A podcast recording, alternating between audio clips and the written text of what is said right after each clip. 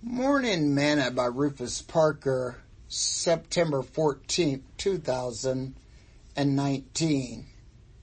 Zeal.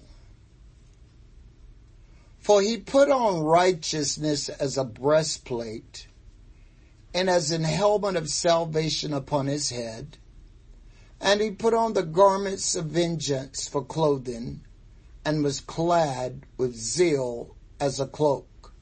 Isaiah chapter 59 verse 17. Today's morsel.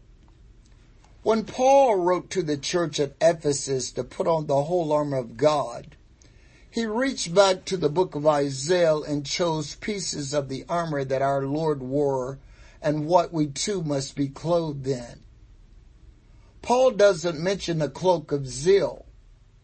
You see, the cloak was worn by military leaders as a mantle that was thrown over the body, usually fastened on the right shoulder by a hook or clasp, and suffered to flow in graceful folds down to the feet.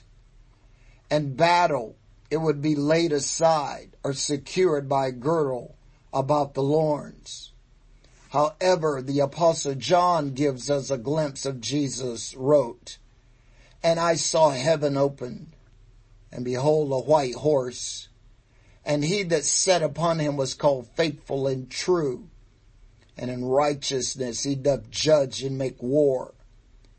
His eyes were as a flame of fire, and on his head were many crowns, and he had a name written that no man knew but he himself. And he was clothed with the vesture dipped in blood, and his name is called the Word of God. And the armies which were in heaven followed him upon white horses clothed in fine linen, white and clean.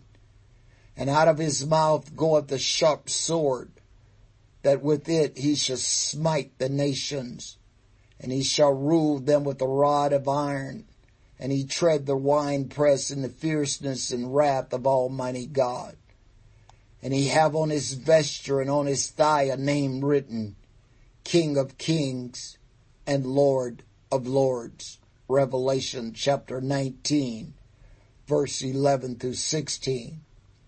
The word vesture in the Greek is the word himation, which means cloak.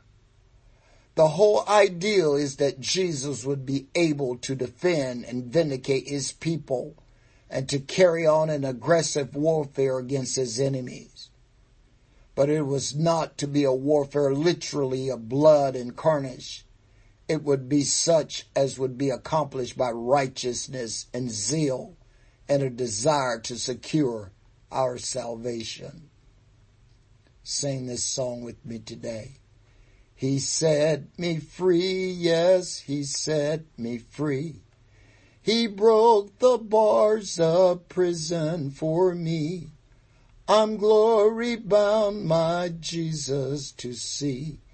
Glory to God, He set me free. Thought for today. How eager are you to spread the gospel?